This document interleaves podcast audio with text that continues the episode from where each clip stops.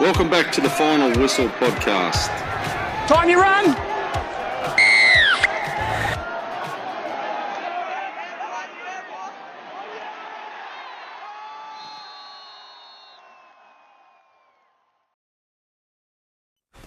Hey guys, welcome back to the final whistle. Thanks for tuning in. Please pay the fee by tagging your rugby league friends and sharing our podcast. Tonight we will recap round 15. We have our normal round the ground segment. I will preview around 16 and we'll finish our podcast with a Willie Tonga interview. How are we going, Fifey? Yeah, mate, pretty good. Beautiful, beautiful weather here, is it? Uh, it's getting there. It's getting there. It's still cold of a morning when you get up to go drive trucks at five o'clock in the morning, but? Yeah, once the sun comes out, it's not too bad, is it? nah, hundred percent. When the sun's up, it's, it's jumpers and, and whatnot off, and in your shorts and shirts. That's it. What caught your eye in round 15? Oh, I'm going to take a different step here. I'm going to talk about the reserve grade players. You know, the ones that are still top thirty signed to the NRL, and you know they're they're the third, second, third strings in their positions, or they've been dropped, and just how approachable they are. Um, you know, at North Sydney and Warriors on the weekend. you know, the amount of players like Drew Hutchison just being dropped. You know, just got beat on the sideline talking to people. You know, uh, and Isaac Luke, yeah, everyone was after him, and even my boy, my boy got a selfie with him. You know, being a South Sydney supporter, and, and Isaac playing South Sydney in the year that they won the uh, premiership. So it's just yeah, they're they're highly approachable, and you know, you think that you know they'll be dirty because they've been dropped, and or, or that they can't crack the first grade side, and they wouldn't have have time of day for you, but they're really, really, really approachable, and it's good to see that in the rugby league game especially in the lower grades. What's caught your eye, bud? Um, yeah, that was. It's great to see. Yeah, I can see Jack selfie there on Facebook. Um, caught my eye was two penalties for the dropout violations. Yeah, it's- Um, it- it's- they get- they get close and close and close every week, and then finally two was given on the weekend, and two in one. Two in one round, I thought, yeah, that's what's caught my eye this week. So, um, a bit left field sort of thing. We harp on about referees and other funny things, but that's what caught my eye because surely you're looking at that big screen counting down the times and you're kicking the ball when it gets to five seconds, not when it's down to th- three, two, and one. Or you know, I think the Broncos they were like it, it went off before I even kicked it. yeah, there was one. There was one there where it was in the act of kicking, and they still blew it. Uh, as Billy Harrigan said, it's the act of kicking that that they've bounced the ball and they're swinging. It's happening. So yeah, Awesome, mate. Uh, Origin teams um, have been named for game three. So, you know, we have New South Wales unchanged from game two. Um, you know, Freddie stated that Cleary will be fit. He's got every confidence in him that he'll get the job done. Um, he also confirmed um, if Sims doesn't beat his charge, then Klemmer will come in. Uh, but I also saw Madison training with the boys. Um, your thoughts in the New South Wales side? my thoughts is that Klemmer comes straight back in regardless. You know, he was injured. Uh, he's he's the current Australian prop. He's had 30 odd games between Australia and New South Wales, and Freddie was going to leave him out. I, I don't get that. Um, you know, it would have been easy as Klemmer back into into half, Saifiti onto the bench, and one of the bench players drop off. Um, yeah, you know, unless there's injuries there, the players that are regulars there and that make the meters that Klemmer do come straight in. Um, yeah, Cleary, I don't, I don't think he he'll be right. He's, you know, it was a, it was a massive, massive um, ligament and, and cartilage damage there in the ankle. I kind of like Wade Graham playing the second half in the uh, five eight in the second game, and I dare say that'll be the same way they go. Yeah, another big another big man in, in the defensive line. Uh, also, he's a left foot kicker. He did start his career at five eight, so he, um, he doesn't know how to play that second receiver role sort of thing. Um, Queensland made three changes, mate. Um, Ponga, Wallace, Napa out. Corey Norman and Welsh will make their debuts, uh, and Joe Ofahengaue uh, comes back in for missing game two uh, due to injury. Walters didn't name 1 to 17, uh, a bit of mind games there. Uh, Ethan Lowe and AJ Brimson called into the, into the camp for 18th and 19th man. Mate, who's playing 5'8 and who's playing half, uh, fullback, sorry? Fullback will be Cameron Munster. Five eight will be Corey Norman. Michael Morgan will play in the centres. Uh, that's that's that's the gist of it. Um, the reason why he hasn't named the one to seventeen is, uh, I think early on he didn't know, but you know, I, I think that's the way we'll go. Munster will go to full, fullback, which is even more deadly than what he is in five eight at the moment. Like the amount of attacking prowess, and, and the fullback nowadays is basically Second five eight. another another five eight. You know, well, you look at it on the field now. You've got your your, your hooker that can jump out and play halves if you have to. You have your halfback. You have your five eight. You you'd like to have a ball playing lock, and then you have a ball playing fullback as well. There's choices all over the park, but yeah, fullback will be Cameron Munster. Five eight will be Corey Norman, and Michael Morgan will play centre again. Awesome. Um, I was going to say, yeah, Munster was at training today. He was uh, he lined up at fullback. He was catching bombs from Terry and, and Norman. So um, I don't think the mind games or you can hide the cameras away sort of thing. Doesn't matter who plays there.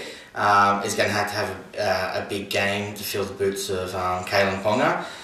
Um, that's it, guys. That's the intro for um, round 16 um, of the podcast. Stay tuned for the recap of last week, and that was round 15. All right, recap round 15. An individual piece of brilliance from Michael Chee-Kam has helped secure West Tigers a nail biting 14 9 victory over South Sydney at Bankwest Stadium on Thursday night. Bunnies took a 9 8 lead through the boot of Adam Reynolds with six minutes remaining, but Chee-Kam did it all himself for the second time this season to steal a win for the joint venture, splitting Bunnies, uh, spitting past the Bunnies number seven in the following set and racing 40 metres to the line. The result was the Bunnies' fourth loss on the trot and compounded a disappointing night for the club with the immediate future of George Burgess under a cloud after the prop was placed on report for an alleged eye gouge on Robbie Farah early in that contest. Burgess was cited for making contact with Farah's face before the West Tigers veteran made a complaint to referee Adam Gee, who placed the 27 year old on report. Second time in eight months that Burgess has come under scrutiny for contact with the eyes of an opponent. The Rabbitohs prop was suspended for four weeks last year playing for England against the Kiwis after being found guilty of a contrary conduct charge on Dallin Watene-Zelezniak. Man of the match for this match was Corey Thompson with one try, five tackle busts, 16 runs for 160 metres. 10, 10 try, 10, or 10 in one start. uh, 10 and 1 start, first 11 games now, four losses on the trot. Who do you put this down to for the Rabbitohs, mate? Um, I think it comes down to um, a lot of suspension, a lot of injury, uh, and the origin toll. Um, I'm not sure how, how deep their, their depth is, but at the moment um, they're getting pulled. They're getting pulled pillar to post, I suppose.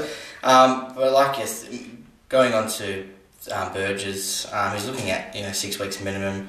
Um, they're saying they're probably going to throw the book at and give him ten weeks.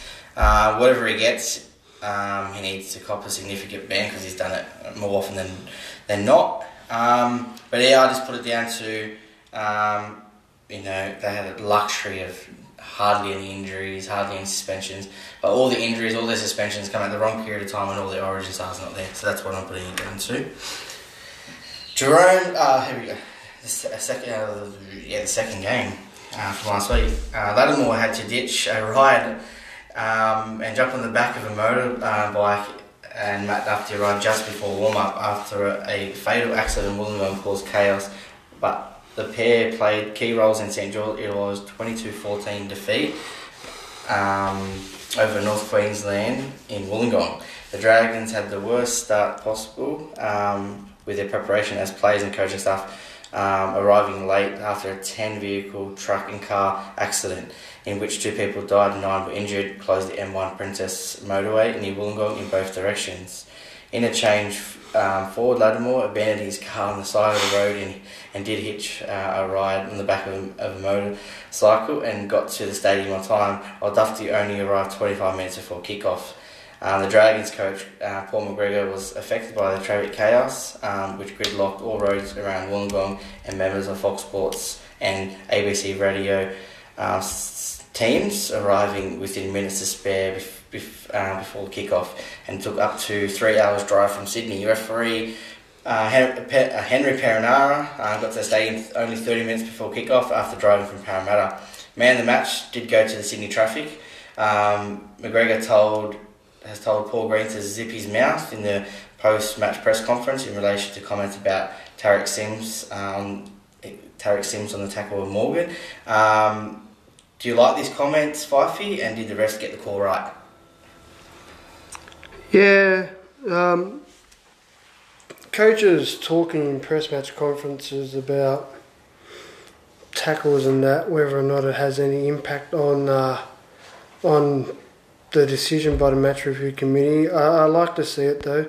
Uh, it's good to see coaches actually talking and not towing the normal corporate bullshit line. Uh, I think Mary's had enough of it. Um, I think Paul Paul Green might have said something to Freddie as well earlier on about state of origin as well. So it's um yeah it's good to see that. Did the rest get the the call right about the tackle? Six of one, half a dozen of the other.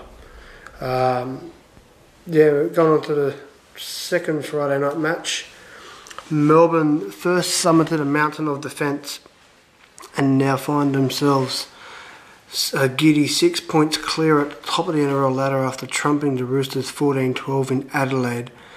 The Storm's six win on the trot through the representative period was by no means their previous, but without doubt their most telling as they weathered a heavy first half assault from the Premiers and then a late salvo spurred by Latrell Mitchell. The Adelaide outing was Mitchell's first since being dumped from New South Wales Origin duty and came with Blues coach Brad Fittler a keen observer on the sideline. They now sit three wins clear of the Roosters and the Rabbitohs, who are on 20 points. The furthest the team has resided ahead of their rivals at point at this point in the season since the Storm last pulled it off in 2012. And also, just want to state as well, the team that has won this match in the last two years have gone on and lost the grand final. So going off that form, Roosters back to back look very good, doesn't it? Yeah. My Uh, prediction. Yeah, bold prediction. Roosters were poor, only completing at 65%. Men, the match went to Ryan Papenhuyzen with one try, one line break, five tackle busts, 27 runs for 257 metres. Are the Storm the red hot favourites to win the Dale? Um, yes, they are. They're winning games ugly. They're winning games pretty. They're winning games turn uh, only turning up half cocked. Um, the you know they've won games during Origin period. Um, whatever Bellamy is doing down there, uh, he's the master. And to sit six points clear, uh, you know, 15 rounds in, mate, if you're not calling the red hot favourites at the moment, um, there's something not right there. Three in a row now for the Seagulls. Two Manly teams turn up to easily account for the Titans on Saturday. But which one emerges in September will determine whether they are Premiership dark horse or an easy beat in Week One. With the forwards rolling, um, Jake Trbojevic in completing control of the middle, and DCE and Tommy T hunting space on the edges for 40 minutes. The Seagulls looked all the world a team with top four aspirations. They scored four tries and led 20 to 2 at half time, yet coughed and spluttered their way to the finish line in the second half, 10 all. Um, and it coming out would have been 30 to 12 in front of um, a pretty decent crowd there um, in the Gold Coast. Titans team um, were never truly in the the Titans team was never truly in the contest. Man of the match went to Sheridan, two tries, two offloads, three line breaks, three tackle busts, 18 tackles, 15 runs for 114 metres, And only played 70 minutes. and also played his 100th game, NRL game. A blindsided Garth Brennan has expressed his uh, dismay at a substandard Gold Coast Titans performance against the Manly Sea Eagles. That he said at times amounted in the game it was boys against men. Is this a fair statement from their coach Fifey? Oh, yes and no. Like, you know, coach coaches aside for a match. The boys have to go out and play it. Um, are the boys not playing to the best of their ability or are they being coached poorly? Uh, you know, Garth Brennan comes with a lot of a lot of wins in the lower grades. Although a lot of wins in the lower grades look good on your CV, you know, most of his wins and, and premierships came from an under 20 side in a competition that was basically a glorified touch football side because it was points galore. Um, you know, defence wins games. Um, the Titans just weren't defending hard enough. Now, whether or not it's the boys turning up soft cocked and hard and half done, or whether or not the coach is trying to overcomplicate things, and then you know he has an outlet where he can rev the boys up and he calls them boys against men. In saying that, the second half was a was a much better for the Titans, but it was also crap for Manly. So whether or not Titans turned up or whether or not Manly fell asleep, yeah, you know, no uh, no idea what's going on there, but. I dare say their their, their uh, Mad Monday and off-season celebrations now lie clearly in their head, and having Ash Taylor back soon won't help them. So, you know, if I was Ash Taylor, I'd take the rest of the season off to find find footy again and come back next year stronger and prove to us why he's getting paid a million dollars. On to the next game for Saturday. No Ponga, no worries. Newcastle overcame the late omission of Kalyn Ponga and a chaotic second half to secure a frantic 26-12 victory over the Broncos at McDonald Stadium on Saturday night in front of a robust and loud Knights crowd. The Knights delivered a near perfect first half to race to an 18-0 lead with a 9-3 penalty count against them was the only concern for Nathan Brown going into the half-time break. The second half, full of errors and ill discipline, sent shockwaves through the strong crowd the Broncos capitalised to narrow the lead by eight and remain in the game until a couple of late tries sealed the game. Man of the match went to Klemmer, 18 runs, 205 metres, 85 post contact, 42 tackles with zero missed and no errors in a return three weeks early with a broken wrist. That's pretty good effort. Is Seibold out of his death at Red Hill, Dale? I believe he is. Um, the whole Milford Boyd swap and change thing didn't work. Um, Boyd cut tackle his way out of a wet paper bag. Um, it was interesting that you know we've been calling we've been calling for O'Sullivan for a while, but he, even he looks out of his depth there. The way that he performed at the Roosters second to none compared to what, what is up there. Don't know what's going on uh. There's a lot of player movement. I understand that Seibold wants to get the players in that he wants, um, sort of thing. So that's all well and good. Um, you know, we've been saying that you know Darius Boyd should be dropped for a while now, but they they can't drop him. They've got no players. Um, and also, Ennis has come out and actually given him a spray and said that does is he just turning up for a paycheck? Does he really want to play? Is his head there? Um, well, he's in his twilight years, so he's got two years in his contract, mate. So yeah, twilight years. so they're almost paying uh, almost paying two million dollars in the next two and a half years. You know what I mean? So, anyways, um, yeah, he's out of his depth. Um, like I said, the grass is not always greener on the other side, and he probably should have stayed at South Sydney. Well, he wanted to stay there to the end of this year, but Bennett had his way and got the, got it around, and you can only see it. Uh, I, I, still stand by my statement earlier in this year that Wayne Bennett half half, half cocked the Broncos in preseason, and Seibold went hard ass and and really pushed the Rabbitohs. Yeah, the Rabbitohs have hit, hit the wall at the moment. They're still doing a lot better than the Broncos. 100% final game on Saturday. Parramatta planted themselves back in the top eight by not panicking when the Raiders jumped out of the gates early, reeling them back in from a 16 0 deficit to win 22 16 in Darwin. Eels getting back to back wins since round two. Canberra were aiming for a fourth straight win after accounting for the Dogs, Tigers, and Sharks. But the wet cold. Uh, the scent. Scent wet cold in Northern Territory. It was humid up there. They kept um, harping on about it. I was like, surely it's not that hot. But then you look at the players in the scrum, it's absolutely dripping off them. Um, Raiders coach Ricky Stuart didn't hold back in his team, letting a 16 0 slip through their fingers by describing the 22 16 loss uh, in Darwin as the worst performance of the year.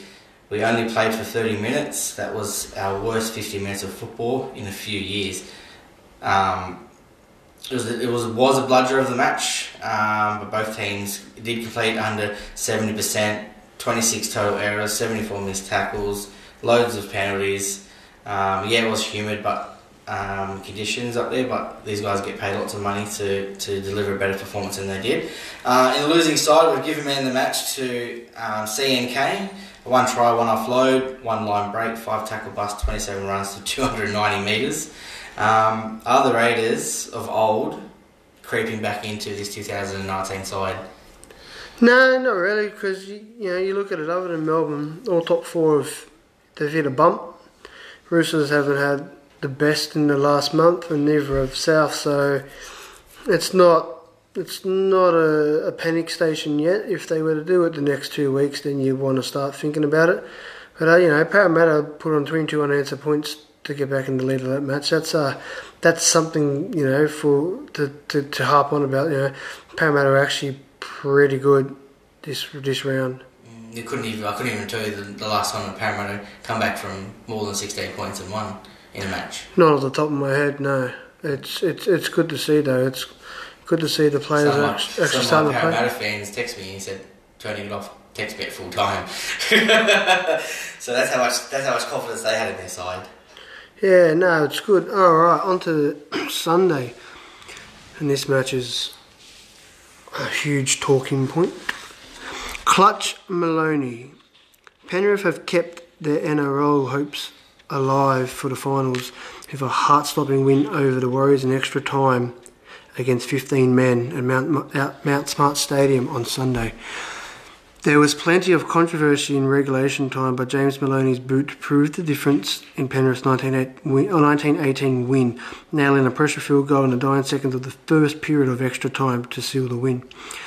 The Panthers were on the wrong end of two sin bin calls that saw them briefly reduced to 11 men early in the second half, a period that included a contentious decision to award a try to David Fusitu'a despite the Warriors winger appearing to put a hand in the touch before grounding the ball. Another mistake by the referees.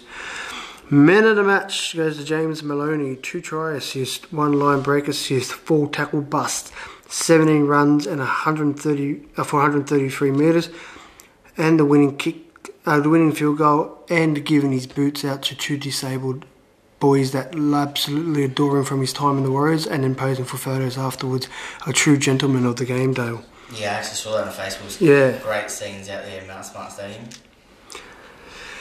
Back to back wins for uh, winning 1918 for the Panthers with the same person kicking the winning field goal. Has this happened before? I think so. Corey Norman. And are the refs getting stood down after this poor performance? And I think we both know that answer, Dale. They're being promoted to bloody state of origin free. I um I didn't actually watch this game. I was actually at a christening and a first birthday. Um, I was listening to it in the car, um, and then when when Penrith went down to eleven, I actually turned it off. Um, and I thought I'll just check the score at four o'clock when I put the the Dogs game on, and then I put the Dogs game on. and Bloody Maloney's kicking a field goal. Um, yeah, hand in the touch, very obvious. Um, Jarome Luai and RTS, he drops the ball, and they, yeah, he did trip him, but it was they both ran into each other, so that was bizarre. Um, and I can't remember the first. The first one was just too many penalties, wasn't it? Yeah, pretty sure. It just they're they're The thing is, the, this is where the NRL go wrong. They they come out post match and say, "Hey, Now, what's going wrong is the referees for the first probably four or five weeks were perfect. No one was harping on them. And then what they do every year is they change rules mid season. Or ask them to ask Or- them to, to, to ask him. identify another area where they want to fix up. And then now you don't have to warn the captain that they've given away too many penalties. How's the captain? He's not he's not counting how many penalties they're giving away. So I feel that the Knights were hard done by. Yes, we did give 14 penalties away and 10 in the first half or whatever it was. But yeah. gotta, the captain's got to be eight, mate. Look, Can't keep happening to this. The way we were taught when we were ref- when we were learning the referee and whatnot is you give away four penalties in a row in quick succession. You call the captain out. You go to your final warning, of giving you four penalties. The next one is going to sit down. And then if the next one comes within the next few minutes, bang, see you later, sit down. The, taking away your warning to the captain, you know, it's stupid. Bringing the captain out after four penalties or five penalties in a row and warning him, that there lets the fans know that, hey, they've been warned. So if there's the next one that comes, it's going to go, you know, you're not just refereeing for the players there. It's the reason why they have the, the calls of the head high, offside. It's a hand gesture, so you, the fan that's sitting 150 metres away in the grandstand knows what the hell's going on without having an, ear, an earpiece in his ear listening to the NRL ears. It's the reason why there are hand signals for a reason. You, you're not just communicating with the players and the coaches, you're communicating with the, the loyal fans of the game. And the fact of the matter is that these referees, and I hate to harp on referees and I hate to bag the referees, they are getting paid top well, top dollar, and they're actually after a pay rise, but top dollar to referee the game, not to be the centerpiece of the game and to be the talking point after the game. The talking point after the game should be the big hits, the great try scoring feats from the wingers, and we have some incredible wingers in the game, and it should be moments like Maloney if he's doing a field goal in the last kind of seconds to win the game for his team. We shouldn't have spoken about the players being sent to the sin bin, and we shouldn't have been speaking about stupid calls by referees because they think it is what it is. The Luai one, it's come out, done it wrong. So what do we do? We won't sit. We won't sit the, the you know the referees out that made the blinders, and both Ashley Klein and Gerard Sutton made absolute hurlers over the weekend. We won't sit them down. We won't demote them, but we'll go and promote them to to Origin free centre refs. Now, my good mate that I became mates with through Penrith referees, Ricky McFarlane. Remember, he got stood down for the debacle that happened earlier on in the year. I can't remember if it was it was a Cowboys game. I couldn't. I don't. I think it might have might The have might have been the Nene McDonald. He got stood down for three weeks ro- three weeks in a row. The referee got stood down, but not stood down entirely. He got stood down from a from a main ref to a pocket ref, and then still had a contentious call in that following match, which was the Roosters and Storms match the first time around. So you know, like getting there's two sets of rules there in regards to people being dropped. If you drop, you dropped. You do reserve grade. You've got to do at least a minimum of two good performances before you get back to first grade. Um, you know, referees have got to be held, held accountable. Um, like I said, we don't like bagging the referees out too much, but when hurlers like that happen on the weekend, we're going to talk about it. Dale, you wanted to finish up the last game of the weekend, mate? The Bulldogs have held on to a gritty 14-12 upset win over the Sharks despite losing senior playmaker Kieran Foran to a hamstring strain in the first half. Foran was in everything as the Dogs raced out to an early lead bef- before being forced off and while the Sharks finished up, well, outscoring the home side three tries to two after a raft of errors and three missed conversions proved costly.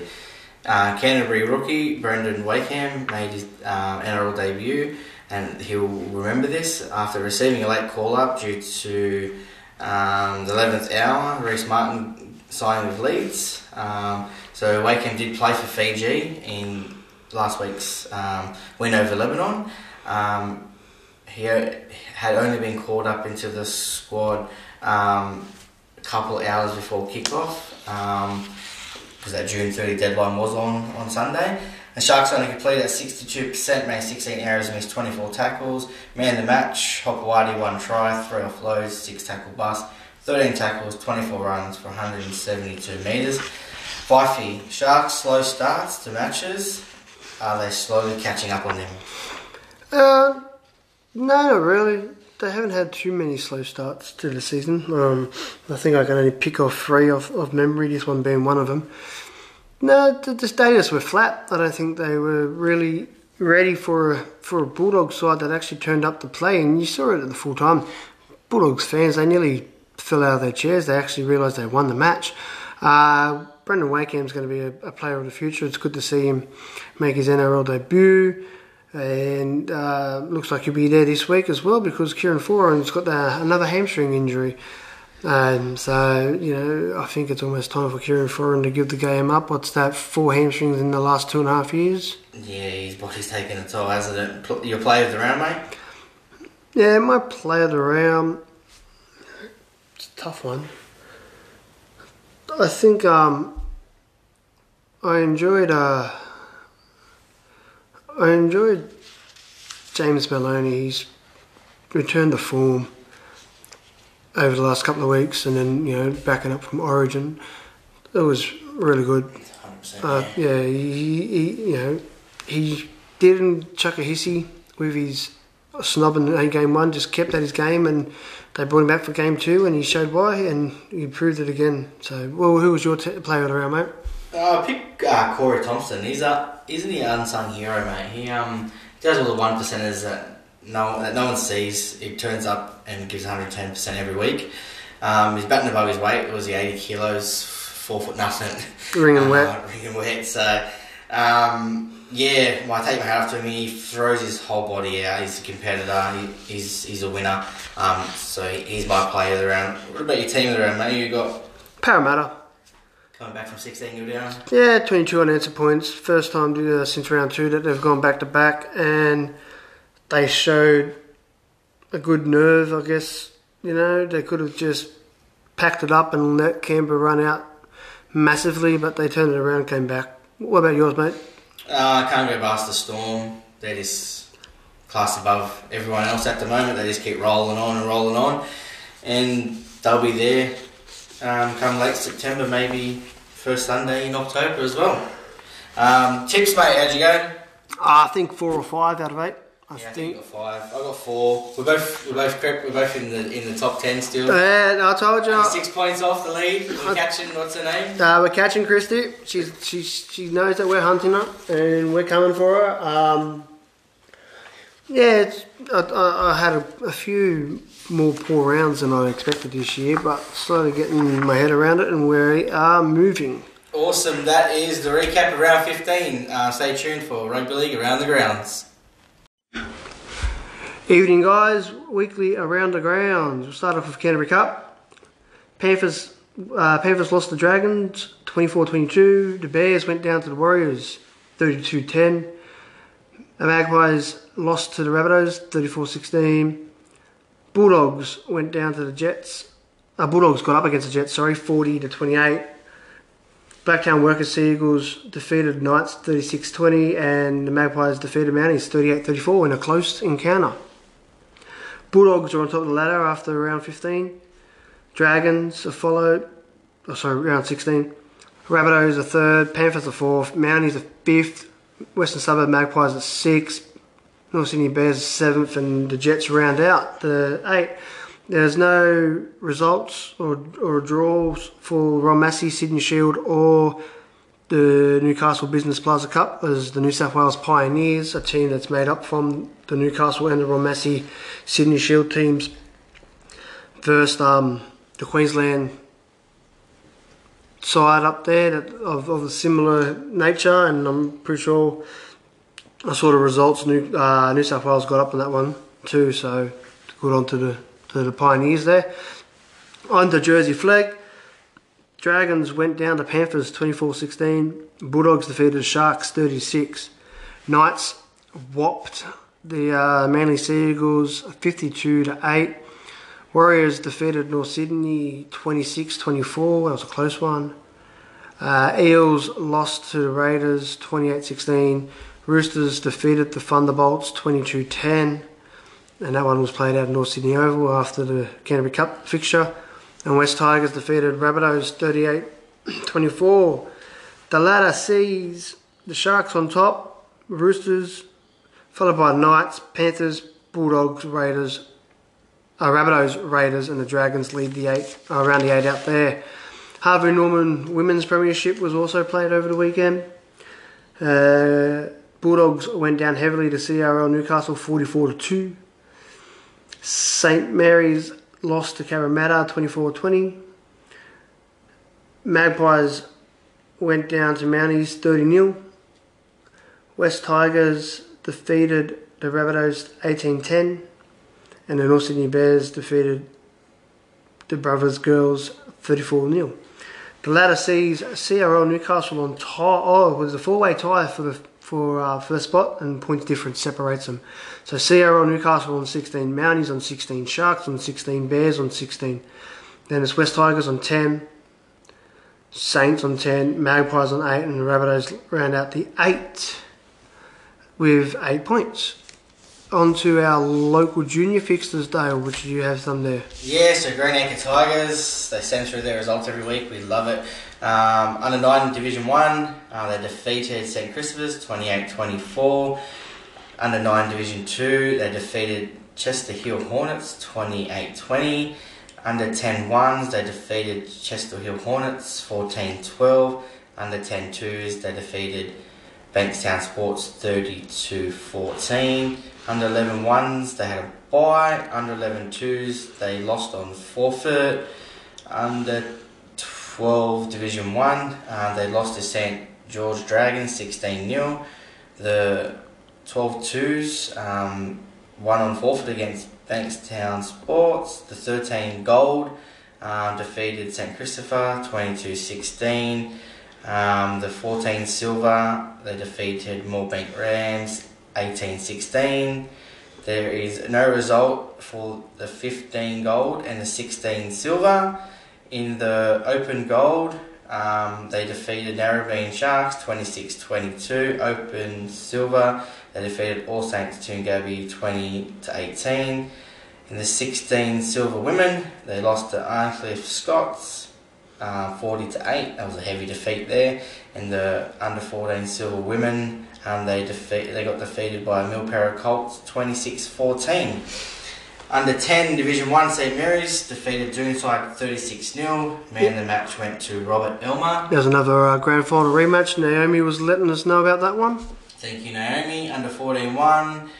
Doonside defeated St Clair 28 12. Man the match went to Genesis. And we're going to get Mal on hopefully in the next week, or uh, next couple of weeks. We're, we're pretty busy, but next time we're in in the office here, we might get him in. Um, my nephew's side, under six sixes, Glenmore Park and brothers had a 32 all draw. Man the match went to Kevin. To all the little brothers out there, I'll be out to I'll be out to watch the final game of the season versus Doonside on the 20th of July. Um, over to Holland, um, some overseas result, mate. Amsterdam Cobras defeated um, Den Haag Knights 44-20. Um, those two will meet again in the grand final on the 13th of July um, to be crowned um, Dutch champions. Yeah. And our mate, um, Our Welsh wizard, eh? our Welsh wizard, Billy Forrester. Barry Forrester, he got a meat pie, um, and he also plays for that side. Um, so well done, mate. There. Um, He's gonna. Uh, which one? Which one was he? He's from the Den Haag Knights, isn't he? Yes. Billy's gonna have to teach us how to speak Welsh, bit of the Welsh language. I love to. I love to say, get pucked in Welsh. It'd be nice to learn that. So Billy, when you get a time, mate, I'm I'm down for it. He um he sent me a video. Um, he he went to three different countries over the weekend and played footy, and he was give me yeah gave, gave me a snapshot of what everything looks like. But maybe we should do that. Eh? We should we should do a bit of research and see who's who's travelled the furthest to play the amount of the most amount of football in one weekend. Probably him, mate. Three he went to play three countries, mate. Oh, we could we could play a game here Friday night and go and play another one on Saturday and then Sunday. But it even gets better. So in the in this competition, 14th. 14th, yeah. yeah. In the other game was abandoned. They started the match, and then cricket turned up and kicked them off. Ah, far out. Um, bizarre scenes. So Pitbulls had to forfeit over the Dolphins because they couldn't be bothered ringing up to try and find another field. And apparently, that those Dolphins they travelled an hour and a half to play against these Pitbulls. So apparently, cricket take over, but but that's crazy. Like you, you, you still need post to kick goals, and you need the lines marked. Unbelievable. Yeah, it's Unbelievable. 35 degrees there as well on the weekend. Oh, a bit like Darwin. Um, in, in, in, over in Wales, so North uh, North Wales Crusaders defeated um, Keeley and Cougars 14-6. Uh, that's back-to-back wins for the Crusaders there in that in that Welsh comp. Yeah, I think that might be pronounced Kylie. Kylie. Yeah, it could be Kylie in the Wel- you know Welsh. You gotta, get, you gotta get your Welsh on, mate. Yeah, that's it. Um, your two sides, Fifey, how'd they go? Yeah, so sixes, It's like I keep saying. It's it, it's it's hard because you have a couple of ones that want to tackle and the others don't want to tackle. So it was a try scoring fest. I think it was about 15 tries to 10. My, my girl got over for one. There was a monster of a girl on the other team. That's she was huge, like just tall, and yeah, she tackled everything that moved. As for our other boy, my boys, the 12s, are sponsored by Zambrero at Marsden Park and Plumpton and Aloha Irrigation Services. Uh, we had a 22 all draw against Paris City Titans. Uh, we started off really good. First half was good. It was a tale of two halves, so a bit like Manly.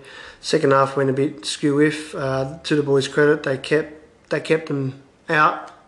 When we copped four penalties for ill discipline in the last two minutes of the game. Um, what I didn't like hearing though was the coaching staff yelling at the kids at half time like you know we, we were 55 metres away doing our our half time report and all my kids were worried about was the coach ripping into them you know about about their performance. As a way to talk to the kids and get the best out of them. Um, but to Paris City Titans credit they actually played a better half in the second half Yeah, um, we did have a result um, last week for Colton Colts. Can't remember what unders it was. Um, under nines Yeah, lady sends it through. Um, she has been sending it through, but she didn't send it through this week because um, there's a bit of argument at the end. The referee didn't keep the score, and the, coach from their side kept the score, and it was twenty. So it was, should have been twenty four, all, but their coach on the other side Was said it a- 26, 24. Was it a accredited co- accredited referee or was it just a Yeah. club club person? It's not up to the it's not up to the uh, the referee to keep to keep the score of the, of the points that they have. They all have score sheets that they write them down on. So it's actually up to the managers. So it could have been a manage, manager screw up there. Yeah, they were But- saying that one they thought one conversion was over and it wasn't. So it's a bit of controversy. That's why she didn't send any of the results through. But hopefully, all works works out well for um, for the Col- for the Colts out there. But guys, that's um, thanks for everyone sending the results in. We love it. Love the inboxes. We love that post we put up every week, and they, they talk about their sides and they're passionate about junior rugby league, just like we are. Uh, we're just about to jump in the car. We're going to go see um, Willie Tonga, so stay tuned for that interview. Um, it's going to be a cracker, uh, and obviously we can't wait to, to get him on our podcast. Thank you. And we're going to Tonight we chat with Willie Tonga, who played 12 tests for Australia, represented Queensland on 8 occasions, played 181 NRL games for the Eels, Dogs, Cowboys before moving to the Super League in 2015. Welcome to the final whistle, bro. How you going? I'm good, thanks, boys. How are you?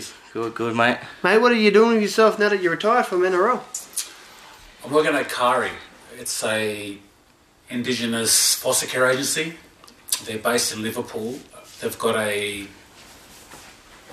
they've got an office in Rosebery. They've got an office in Penrith as well. And yeah, I'm doing a bit of mentoring as well. So I, I mentor one of the young kids at Bonnyrigg High School. Yep. Every Tuesday, I'll go there and spend an hour and a half, two hours there with him. Yeah. So what's your what's your role there? So obviously working with the young Indigenous community, and so just give yeah, you a bit of a my role background. is uh, community project officer. So trying to get out in the community, uh, promote healthy living, promote healthy lifestyle. But my main passion is to help young Indigenous kids um, and young Indig- young sorry Pacific Islander kids as well Yep. uh, reach their full potential and and reach their dreams. Oh, nice. Awesome, mate. You want to give a shout out to your junior league club? Who'd you play for? Uh, my first club was Cootamundra Bulldogs, and my second club, who I played uh, the rest of my career with, or my juniors with, was Cherbourg Hornets up in Queensland. Oh, nice. Cherbourg, that's, uh, that's where Chrissy Sandow comes from up there, isn't he? He's up from there as well. Yep, correct. Nice. Uh, so, as a kid, who did you support and your idols that you grew up idolising? I was born in Canberra, Yeah. uh, and I cop a lot of shit from that because uh, because I played for Queensland. Yeah. Ah, But yeah. the rule was back then, it's where you play your first. Representative game. Um, I, I think, Over 16? yeah, your, your first uh, no, what's it called? Senior, Yes, yeah, yes, senior, senior game. fixture, First- yeah. yeah, first senior game. So that's where I played it. Was at Cherbourg, and um, I then you know became a Queensland supporter. Um, I think had I not played for Queensland, I don't think that I would have gotten chosen In the to New play South for New Wales South. Wales. At the time, there was Matt Gidley, Mark Gasnier, Matt Cooper, Jamie Lyon, Timana Tahu.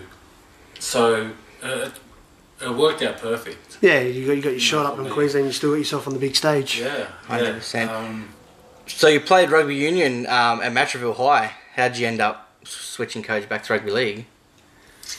the reason I played rugby union was because my dad's a pastor. So we weren't allowed to play rugby league on a Sunday. We had to go to mm. church. Yeah. And rugby union was a Saturday game. Still is. So Yes, oh, for kids, it's it's no, oh, no, yeah, sorry, kids are swapped now. Yeah, sorry. I got salt. Yeah, so kids now play on a Sunday, and the adults play on a Saturday. So Yeah, right. yeah, so it's it's changed since you were a kid. See how Yeah, long yeah, it's often yeah. it's changed, but yeah, go go on. I'll- Yeah, so I um I- I got into rugby union when I was thirteen. Uh, yeah, because I wasn't allowed to play rugby league on and Because you had to go to church. I had to go to church, and it it got to a point where I thought I was going to go down that route uh, to be um, well wanting to play rugby union over rugby league. Yep. Um, I, I preferred playing rugby union over rugby league. I was getting picked for representative teams um, for rugby, and I wasn't getting a look in for rugby league. And I was told um, the reason why I wasn't getting a look in was because they knew that I wasn't allowed to play Sundays Yeah, as I got older, and it, it sort of made sense. There's no use picking someone if they're not allowed to play on a Sunday. yeah, no, for Um, sure. So, yeah, went to Matraville High School for one year, played rugby union there, played for uh, a team in Coogee on the weekends, and when I moved up to Cherbourg, I'd play rugby league um, on a Saturday, and then sometimes I'd double up and play uh, rugby union after that. Oh yeah, no, cool. Still play centre in rugby union? Yeah, I play centre or um, fly half. Yeah. Oh, yeah, I nice. Try and just get the ball as much as I can and just don't pass. That's So, it. As you just mentioned, you know, your, your dad was a pastor. So, uh, give us a bit of your upbringing about growing up with your parents working around in the Aboriginal missionaries. yeah, so we went to Bible college, or my mum and dad went to Bible college in Cootamundra for two years.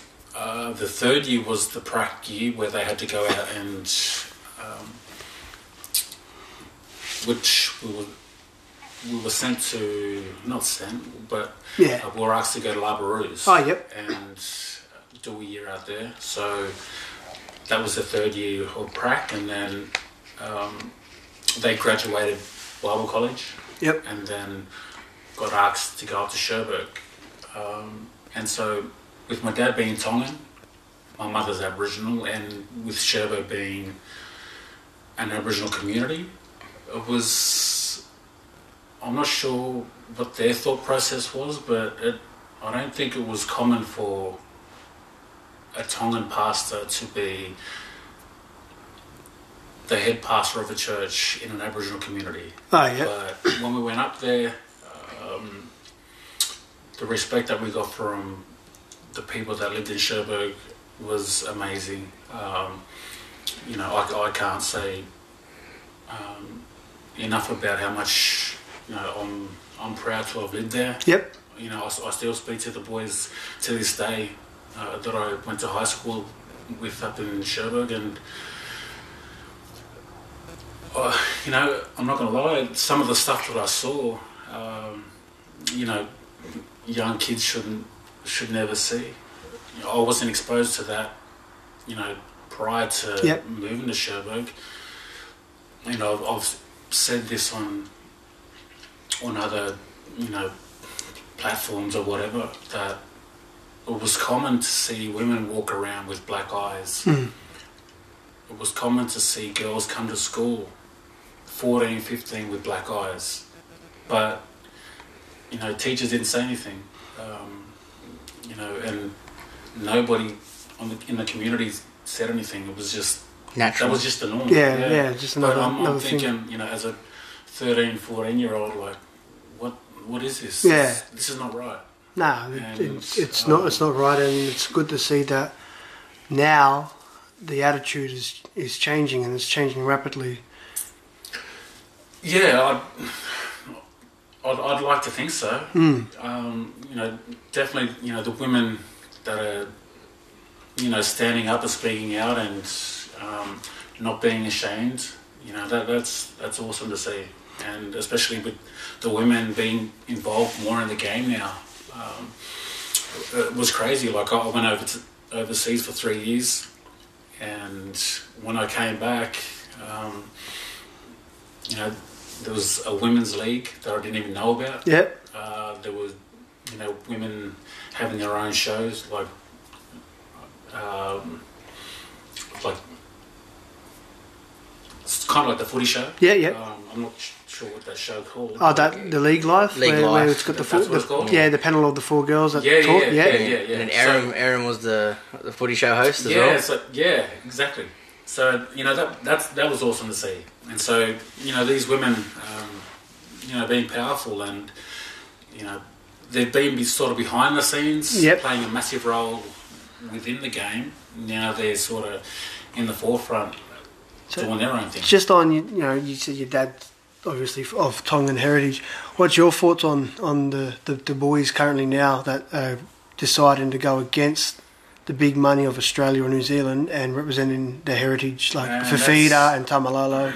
Yeah, I've I've spoken to a few of the boys about it, um, not to the actual players, but to former players like Yep. Billy Mason, Yeah, players like that, and I I think if we were in that position, we'd probably do the same thing. yeah. So Yeah, it's it's not only great for the game, but you know for what it does for the community, and you've seen it. Yeah. you've seen it firsthand how how they Well, you, you, How you look, you look at it. It was a New Zealand home game, and it, it was a Red Sea in the crowd. Yeah. It was it was crazy. yeah for sure. Yeah, especially at their light card as well. You know, the, over the last few years, it's just packed out with you know Islanders there, and even the even the white fellas get down there and they throw on a Samoan or, or a Tongan shirt. I saw that. I saw that. I saw that on the weekend. Um, no disrespect to anybody, but yeah, there was a white boy there. He might have been um, Samoan, but he was wearing a he was wearing a blue jersey. Um, yeah, representing. So it's good to see, and you know, for for those boys, you know, Jason Taumalolo, one of the best in the game, um, if not, you know, the best lock in the game. Um, to put his hand up and say, "I want to represent my my country," Yeah. and then all the boys, you know, following his suit. It's And now Marty, it's- Marty, Marty Taupau's done it for Samoa. Let's hope that the, the floodgates open there as well. Yeah, it's um, It's only going to grow the international game because it's just been New Zealand versus Australia, wasn't it? And when the Poms come over, it would just be another contest now. But now you're like Tonga beat in New Zealand in the World Cup 2017, and they're just growing and growing. yeah, definitely. Um, you know, and I just hope that it gets to a point where these boys are getting paid as much as the Yeah. Aussie players. Yeah. Hundred percent. I think that's a big thing at the moment where you know these boys are getting paid. I don't know. I saw a stat in 2017 World Cup was that Australian players got 30,000 a game, and the Tongan players got 800 bucks a game. Yeah, That's crazy. Yeah, no, it's got it's got to change, and I, I believe so. In the next t- TV deal, when they add a bit more international games into it, I think they, that they'll they'll get it bigger. you have to. Yeah. Hundred percent. Arthur Beetson, mate. Um, I've heard that he scouted you, um, and you, before you signed your first, you know, contract at Parramatta. How was this moment? Or is it or is this a Wikipedia lie? Uh, a lot of people have said that, and a lot of people have asked me about that. Um, you know, and I love Artie. Uh, rest in peace to Artie. But if he signed me, then I would have been. I would. I would have debuted at the Roosters, but I'd go to carnivals, you know, and I'd see him, and we'd have a chat. He'd, he'd give me Roosters gear. he came to Cherbourg one time and came to my house. Um, you know, we had lunch there, and I was waiting for the, I was waiting for that, you know, tap on the shoulder with the contract, but it, it never did come, and um, it wasn't meant to be. Uh, the person that scouted me was just, I happened to be playing just a local game up in up in Cherbourg, and there was a Parramatta scout in the stands watching the game. He called Noel Cleal and he said, uh, You might want to look at this young kid. Uh, later on that year, we had a a school tournament up in Cairns, and JT played in that. Um, Cam Smith played in that as well, and I played for Wide Bay, but I was I got, I got picked as prop. I'm not a prop, and so and I, I, I the only reason I played prop for Cherbourg was because I was the biggest. Yeah. Um, you know, if, if you go up there and you see all these Murris running around, they're all tiny and they're quick, so they just put me. I played prop, but Yep. I used to run out wide like a centre. But I got picked for Wide Bay as a prop, and I think Noel Cleal saw that game and didn't rate me. Yeah. Um, and you know, I don't blame him. And but because I had a scholarship with Parramatta, he said that he'd bring me down just to just to give me a trial. Yeah. Um, you know, that's he said that's the least that they can do. And came down, had a trial. I think I played twenty minutes of a trial, um, and that was the very last trial with the, before they picked the SG ball team. And they read the whole team out. My name didn't get called, but about half an hour later, a guy by the name of Kev Wise comes over and asked me if I'd move down here if I could find my own, own accommodation. Yep. And without hesitation, without calling mum or dad, I just said yes. Yeah. I'll move. And knowing that mum and dad would would support that because they knew how hard I I worked and how bad I wanted it. So uh, we had family friends that lived out of Mount Druitt, Yep. and yeah, my first year in Sydney, living out of Mount Druitt and learning how to catch trains and buses, and yeah, it was going from a, a little country town of twelve hundred people to you know The big hustle and the bustle of the city. and, Yeah. um, yeah, that was the, that was the start of it. All right. Yeah. So we're going to ask you that. A couple of guys wanted to know, wanted to uh, us to ask you about the Mount Druitt stuff, and you just answered it there. So quickly before we move on, you know, Mount Druitt. You lived in in Hebersham. I lived in Hebersham, yeah. Yeah, and so you used to go down and catch a train into Para and do the training into Para. Yeah. Uh, so it was either you had to get a job, Yep. um, or the other option was to go to TAFE. And back then, I wanted to go to TAFE. So the TAFE was at Quakers Hill. Yep. And I remember the first day I went there, um, there's a school uh, next door to it. Um, Terra Sancta Terra College. Sancta. Terra Sancta. Yeah. That's it, yeah. And I was only speaking about this the other day. Um, I remember seeing the girls at Terra Sancta. I'm not going to lie. I remember seeing the girls at Terra Sancta, and this is coming from a kid that um, went to school with, you know, maybe 200, 250 students. And when I saw the girls that went to that school, I went back to Parramatta and asked, you know, if I could repeat Year Twelve. 'Cause when you're uh, when you're in Queensland, you're only seventeen when you finish Year Twelve. Yeah. So um, I was thinking I've got another year where I could um, I'll be st- I'll be the same age. And you can better your education yeah. too, yeah. Well, that wasn't my thought process about no, bettering my exactly. Getting a couple, getting a couple of birds. So just, yeah, as soon as I saw them girls, um, and that was that. That's the honest truth. They wouldn't allow that because Terra Sancta was a rugby league school, and they thought that it'd be too much rugby league uh, Yeah. during the week. I think they played a game on a Wednesday or something like that, and then you'd have to back up and play on the weekend. Yeah, the old And- the old Arrive Alive Cup, which is now the GIO yeah. Cup. Yeah. Yeah, yeah. And so um, I, at the time, I didn't see why I couldn't play because I was I was on the bench for SG Ball coming on as prop, hmm and you know I I don't know whether they could see something that um, they could see they could see more, but they just wouldn't let me let me go to school. Ended up going to TAFE, uh, studied um, certificate, a cert for in uh, youth work, which I, regretfully didn't finish, but you know that's something that I'm still looking into. Um, yeah, and so that yeah, that was my first year. um, Awesome. Going to TAFE and, and studying in that. So Brian Smith gave you debut in NRL. Um, tell us how you found out, what the week was like building up, who gave you a jersey, and you, what do you remember about it? I don't remember too much, to be honest. Um, I remember that he just he called. So he, it was crazy. Like the, that first year, 2001, I went from SG Ball to to Jersey Flegg, which I didn't I didn't start in any SG Ball games.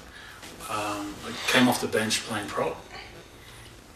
Went to Jersey Flegg, um, came off the bench couple, the first couple of games, played back row, and then I started and I played seven games all up in in uh, Jersey Flegg, and then a centre got injured in reserve grade, and then one of the guys came up to me, and goes, "Is your preferred position centre?" And I said, "Yeah," and so they put me up in The reserve grade. and a couple of games into reserve grade, Brian Smith calls me, and I'm still 17, and he says he's going to put me up with the big boys. And I remember that phone call like it was yesterday, and I remember my heart just started racing. And that week I went to training, um, didn't say boo, didn't say a word, you know, because I was just in awe of the boys that were there at the time, Nate Cayless, uh, Nathan Hindmarsh, uh, you know, Michael Buettner, you know, Jason Moodie. Those are the boys that I'd be playing with, and he's like, Willie, if you, if you want to play, you got to talk. And Yeah. I, I still um, so a year goes past, um, Jamie Lyon gets picked in the State of Origin, and he calls me up and says that he wants to put me in first grade, and I don't remember much. I don't remember anything of that week, to be honest. I don't remember um, getting handed a jersey. I don't remember the phone call, but I just remember uh, running out, forgetting my mouth guard, had to run back, grab my mouth guard, ran out, and because we were receiving the kickoff, we were the first ones out, and we were all sort of set up, and then then the Roosters ran out. So you had Freddie leading the team out, and seeing him, and then being a, a Canberra supporter when I was younger, I saw Brett Mullins. Yeah, yeah, yeah, yeah, That's when he was yeah. playing for the Roosters. And I thought, wow, this is really happening. You know, like all that hard work sort of is, is starting to pay off. And I don't remember too much of the game. I, I know that it was a it was a draw, twelve all draw, but um, So when Brian gave you the call, when when you got off the phone to him, did you ring your parents straight away and tell them that yeah, you you, you finally made it? yeah, I, I- rang I rang mum and dad straight away. Um, dad, I knew that he was he was proud. Yeah. He, he would have played it cool and played down a little bit. Um, I know my mum, she had tears of joy because she knew how hard I, I had worked and you know waking up at five o'clock and going for those six k runs Yeah, um, you know, she didn't understand at the time, but um, she could see everything sort of paying off at the. At Did the uh, moment. did Para bring them down for your debut, or did they watch it? No, they didn't. They didn't. Um, they watched it from back up in Queensland, but I had um, I had some family members down here that came to the game, uh, which is good. So, uh, 2004, you signed with the Bulldogs. What happened with Parramatta to and for you to end up at Bulldogs? Well, they had Jamie Lyon and Dave Vaealiki in the centres, and they both they were both international centres at the time. Yeah. and I couldn't get a crack.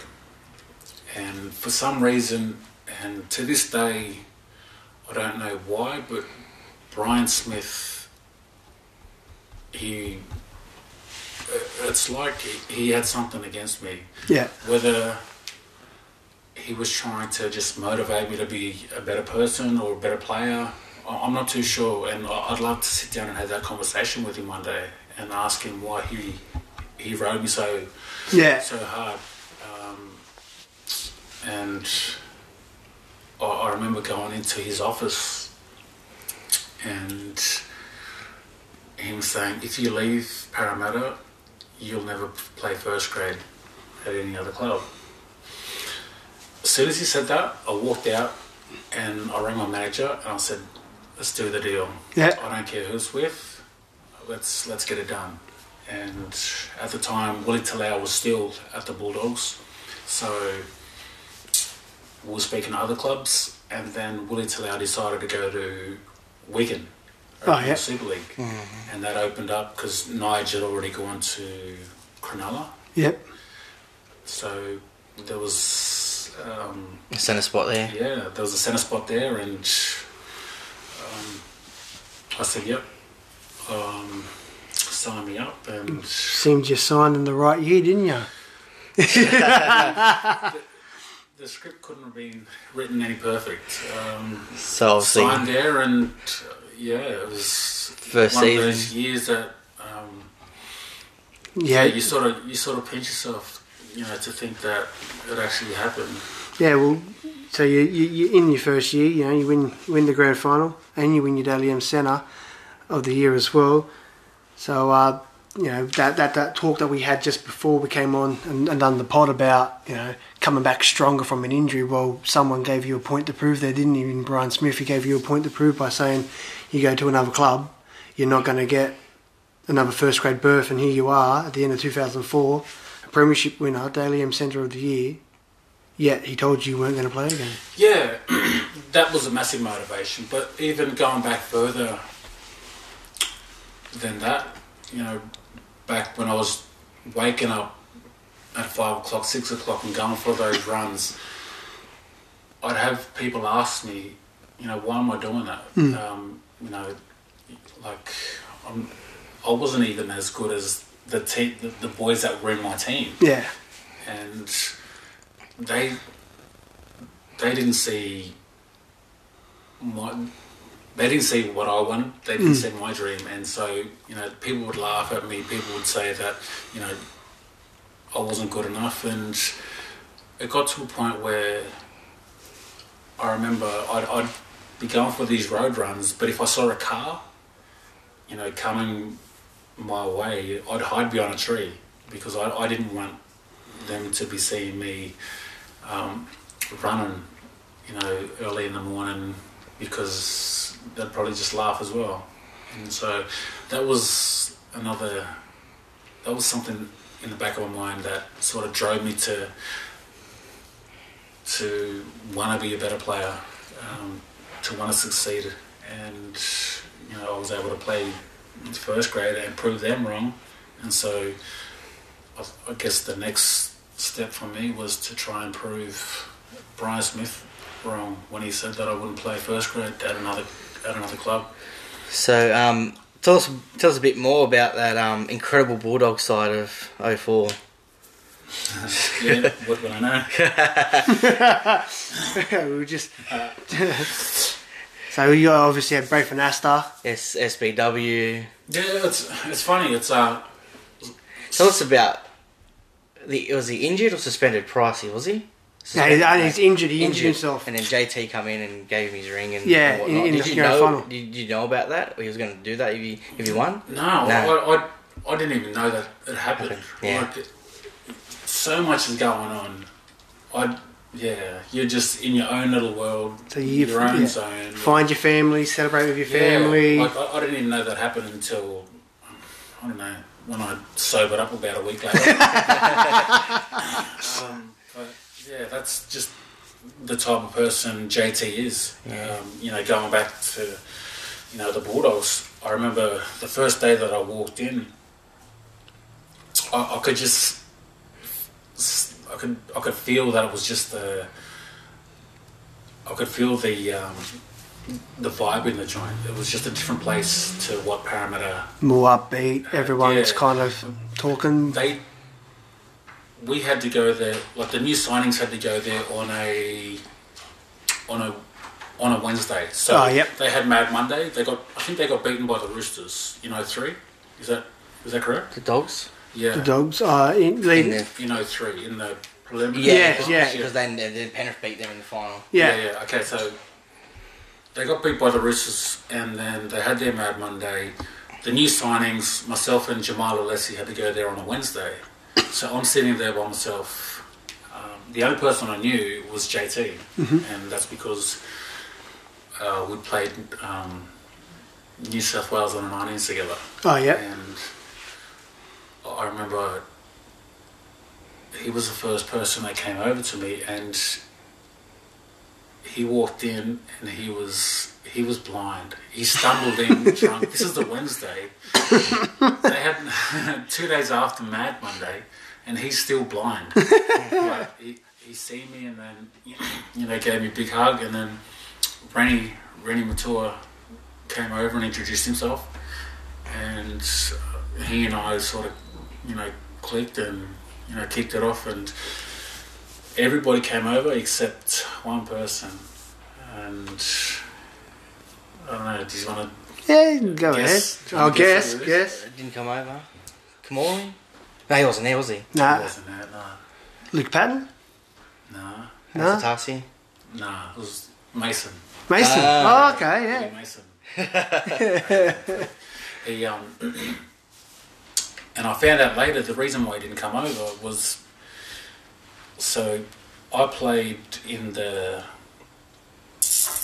in the residence origin that that year as well for New South Wales, and we got pumped by Queensland, and you know I.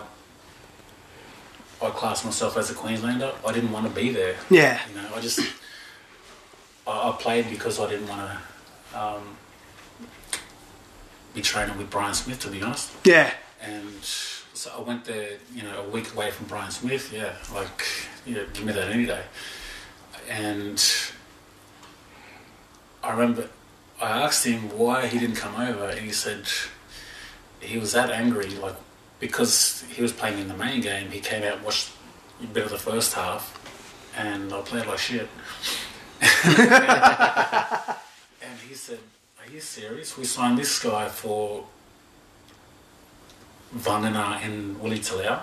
They were both two internationals, and um, so he didn't rate me, and um, yeah, it, it, it took a while for him to Come around. to come around, but he was the only person that didn't come up. And You proved hello. him wrong in centre of the year. Kevy Moore, mate, what did you, what did he teach you as a player and as a person? Kevin Moore, he.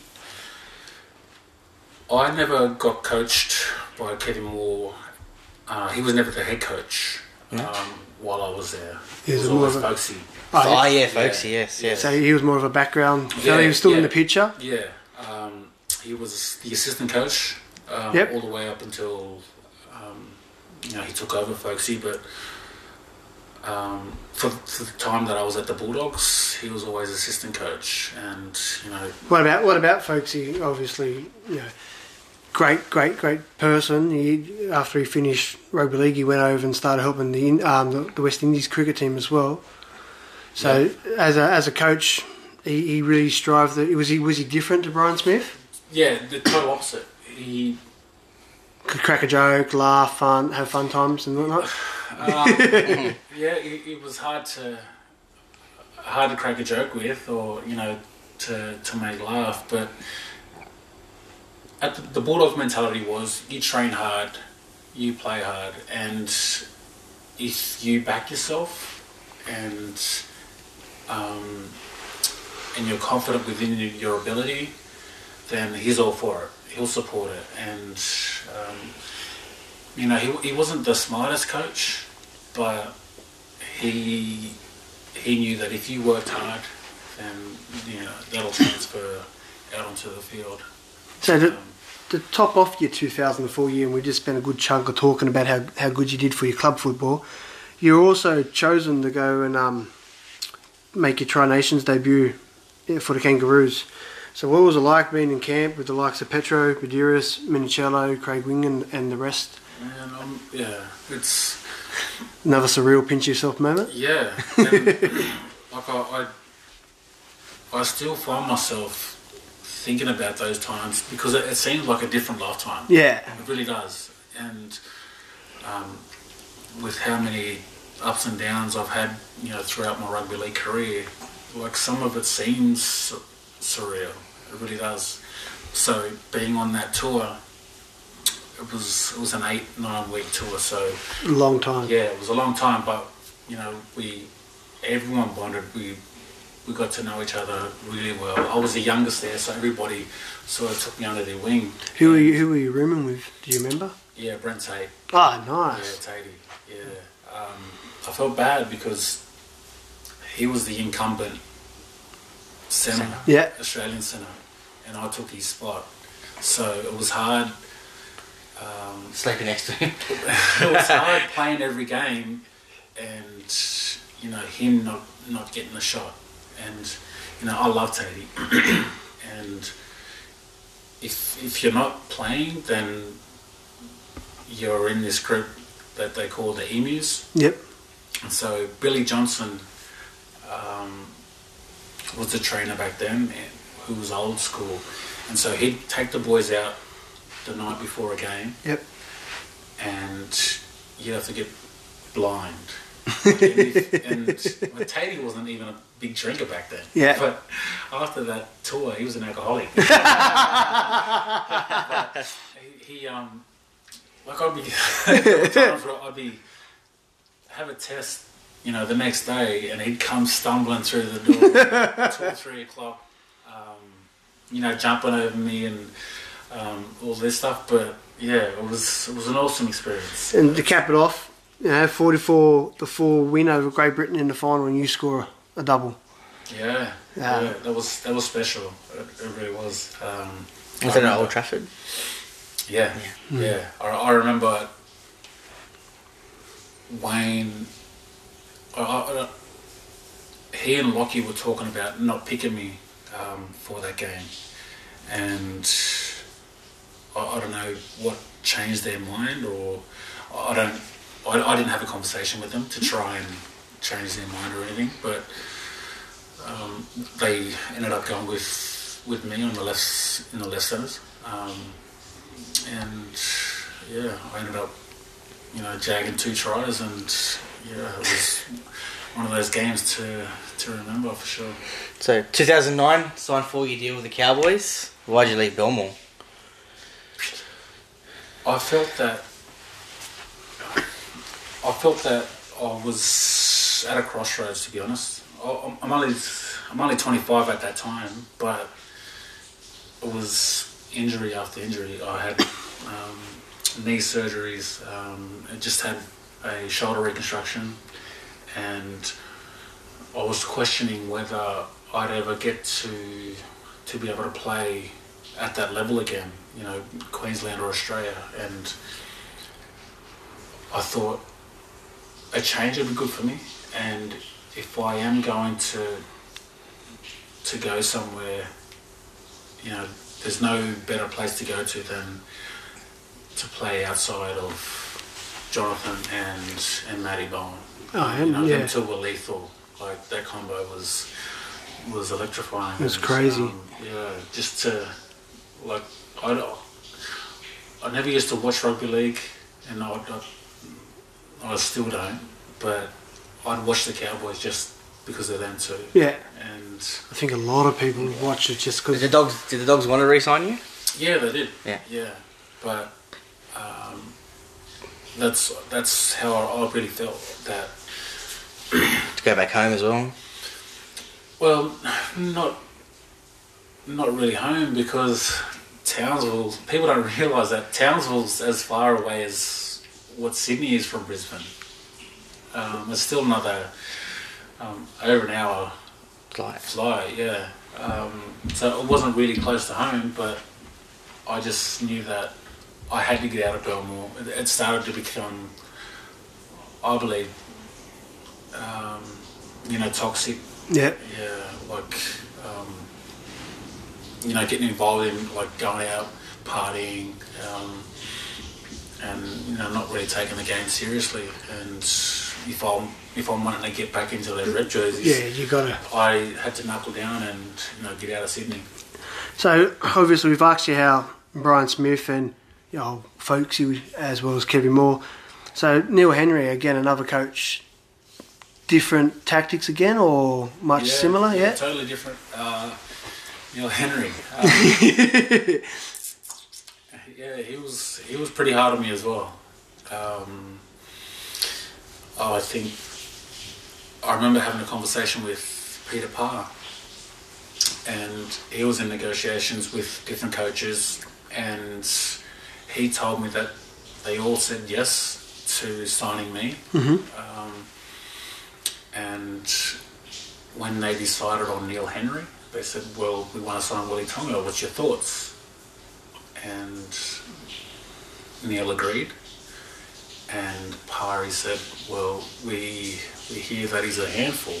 and then Neil Henry said, "Just sign him. I'll, I'll deal with that." And, yes. he, um, so again, yeah, he he rode me hard, but I, I didn't see it at the time. But he was he was doing it for, um,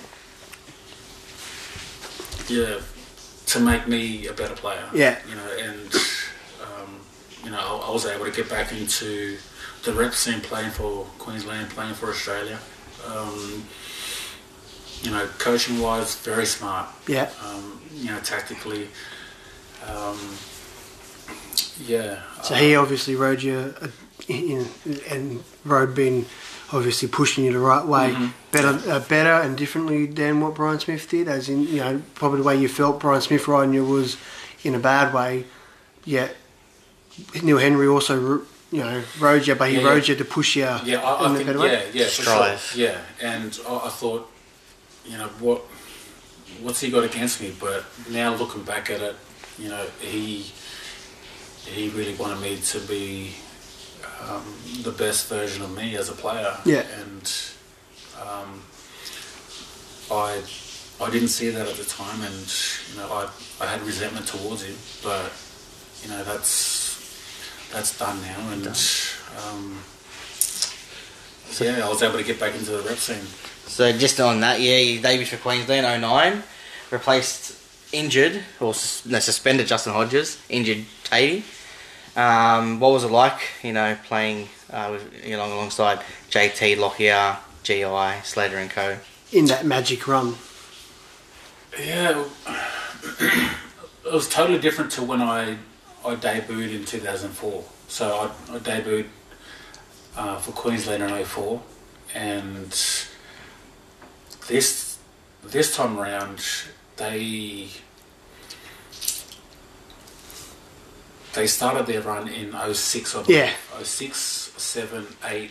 So this was the fourth year Mm. um, that they were going into that run, and I was uh, I was fortunate enough to come into that where it was just like a brotherhood.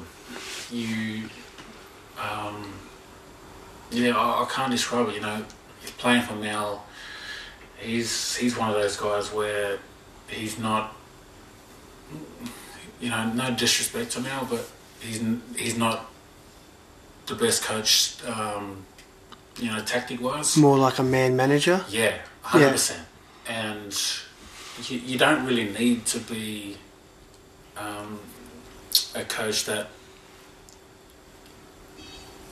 comes up with like these magic game plans because you've got players like JT, um, Cam Smith, Billy, Immortals, um, mate. Yeah, future immortals, and um, Was but he, he was able to bring the side together, and it, it got to a point where when you put that jersey on, you don't want to let your teammate down, um, which you would call your brother, Yeah.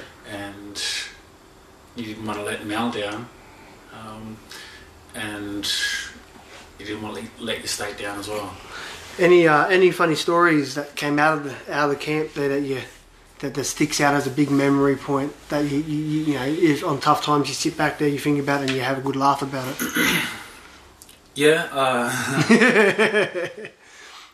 I um, I, I told this story for the first time a couple of weeks ago, but so I just got I just got recalled back into the Queensland team after not being in there for five years, Yeah. and um, we got called in on a Tuesday night, and myself and a few other boys broke curfew and we went out Oh yeah. and um, the next day we were meant to catch a bus to to the airport because the game was in Sydney and I went out and the bus was meant to leave at nine o'clock the next morning I woke up at nine o'clock the next morning in someone's bed that I didn't even know and and I'm I'm stressing. I'm like, okay, I'm I've done the Your dash. Yeah. Like I'm, I'll never play for Queensland ever again. So I look at my phone, got missed calls from JT, Nate Miles, and um, about 20 missed calls from Steve Walters, the team manager. um, I called him. He's like, "Where are you?" I just made up some some story. He said, "Just get to the airport." So Nate Miles had left my my gear at the hotel that I needed to wear to the um, on the plane. Yep. So I went. I got some random guy to drive me to the hotel. um, I got my gear, and then he drove me To the airport. to the airport. Um, and I, I don't. There's not many times where I've been that scared or that nervous before, but I remember walking in and there was Neil Henry because he was the assistant, uh, Billy Johnson, who was the trainer, um, and Mal. And I just remember walking in that room and I thought I was going back to Townsville, but Mal just said, go upstairs, join the boys, and um, I'll deal with you later.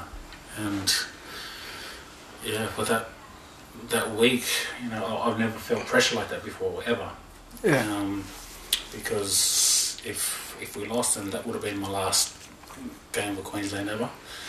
But Mal decided to stick with me, and we ended up winning that game. He was happy with the way I played, and I we won that game and then won the series. Mm. And so um, he selected me the following year uh, because of because he was so loyal. If you'd done the job for him in the past, then He would select you again? He'd, he'd stick with you. Pick and So- stick is his old motto. yeah, and so he, he picked me for the next um, next four games, and then I, that's when I popped my shoulder, and um, that was my last game in 2011. So 2012, you decided to come back to where it all started at the uh, Eels. What was the decision in returning to Parramatta at the time? Um, uh, to be honest, it was it was Neil Henry. Um, yeah, uh, it just goes back to you know he was he rode me hard. He was you know trying to push me, and I thought it was something that he had against me. But looking back at it now, it was just him trying to make me a better player, and um, it's something you know that I regret and I'm going to have to live with, um, you know, for the rest of my life. But you know, Pari wanted me to stay at the Cowboys and retire there. Yep. Um, you know, that would have been ideal, but I, I left because of Neil Henry and, and Billy Johnson and um, thinking that they they had it in for me when when it really wasn't the case. Okay. Ricky Stuart told you that um, your, your future wasn't certain at Parramatta. How did that make you feel?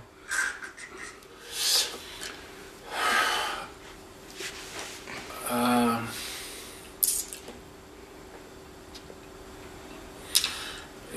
he didn't say it was uncertain. He, he told me straight up he didn't want me. Okay. Okay. He and he was trying to chase Israel. Oh, yeah, yeah, yeah, yeah. Um, so I went into I went into Ricky's office and asked him, you know, what what it is that um, why he didn't want me in his team. Uh, he told me that he thought I was all about partying and I, I didn't really uh, put the team first. Um, in saying that I, I did come back from Bali with um, a few tattoos and my hair dyed blonde. Slim Shady. Yeah. Um, and yeah, that didn't help. But um, I, I told him that I wasn't going anywhere. If he wanted to put me down in to reserve grade, then you know I'll I'll accept that. But it took me to win Sticky over. It took me to have to knuckle down and you know train my ass off, and I did that, and um, you know I gained his respect from there. So injuries weren't that good for you. Um, we did talk off off podcast about the injuries, but what has your body gone through, mate, in your in your career? Um, I've had eight knee operations. I've had uh, three shoulder op- operations, two um, reconstructions on my shoulders. Um, I've had my jaw done. I've had surgery on my back, um, which I was told, you know, I'd, I'd never play again, and that again Motivated you? yeah, the doctor told me that I'd never play again, and um, I wanted to prove him wrong. And I, I was able to play an extra three or four years after that. Um, and my bicep, I had my bicep done as well. Okay. Um, so, yeah, f- 14, 14 operations, I think, In sixteen years, in 16 years, yeah. crazy. So, so 2015, you know, you, f- you leave the NRL, fly over to the Super League. Uh, you played with the Catalan Dragons, Lee and Bradford Bulls. What's the game over there compared to over here? Yeah, like the differences in, in the game, like speed wise, because you see a lot of NRL boys, they all head over there for an extra couple of years, and even some of the younger boys now, like Jackson Hastings and that, they're going over a bit earlier now. The game different over there, or is it? It, it's it's very different. It's a lot more slow. Um, in saying that, the, it can be some games can be more physical because the game is slower. Yep. So you know they're slow to ruck down and um, and because of the fields as well yeah, yeah, you know, it's a very slow pitch. Um, you know, some of the fields that you play on, you you don't even think that you're playing at a professional level. That's how bad it is. Um, and the school level is is nowhere near what the NRL is. Um, and that's just being honest. How do you how do you rate the, the the current crop of Englishmen that are that are playing in the NRL, like John Bateman, uh, Josh Hodgson, the Burgess boys? Do, are they are they a different crop to the to the other boys that are over in the Super oh, League? For sure, yeah. They they they belong here in the NRL, definitely. Um, I only I went to Canberra last week and I went down for a dinner and myself and Brett White uh, were the two guest speakers, and Brett White, who is assistant coach to um, to Sticky, said that John Bateman is one of the best players he's ever seen. Um, It's a pretty so big accolade. That's that's a massive. That's deal. massive from said- from Whitey. Yeah. yeah, yeah. He said that. Um, he said that Cooper Cronk is probably the best player that he's played alongside. Yep. Um, you know, fair enough. Yeah. He said after it's all said and done, he believes John Bateman will be that person. Nice. Massive raps. That's a That's- massive yeah, that's rap. crazy. That's crazy. I, I know. You know, I've played along, played against him. Sorry, um, Oh. in a Bateman. Yeah, when he uh, was um, when he was overseas. But yeah, for for Whitey to say that that um, that just goes to show, you know, how much he offers, you know, Ken Raiders and and what he can do. Um, not uh, not on the field as well, but how he leads off the field Yeah. um, which is massive. Um, toughest player to play with and against?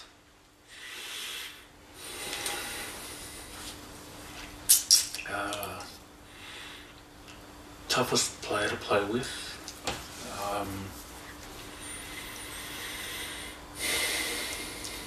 yeah, that's a hard one. Um, I could.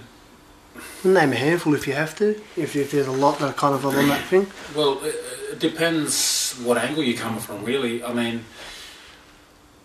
JT, he's not small, but he's he's one of the toughest players that Yeah. I've played alongside because of the hits that he takes week in, week out, And still gets and up. Still gets up. Yeah. like that.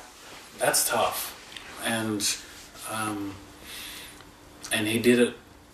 For over 300 games. Yeah, like at the top level. You know, Cam Smith, like 50 tackles a game, 80 minutes in yeah, the ruck. that's, that's tough. Yeah. You know, like I, I don't even think I've gotten into double digits in tackles in in the game. the game. Um, So so toughest toughest player against. So someone that's you've run at and they've hit you and you've gone, oh, I'm not running at him again.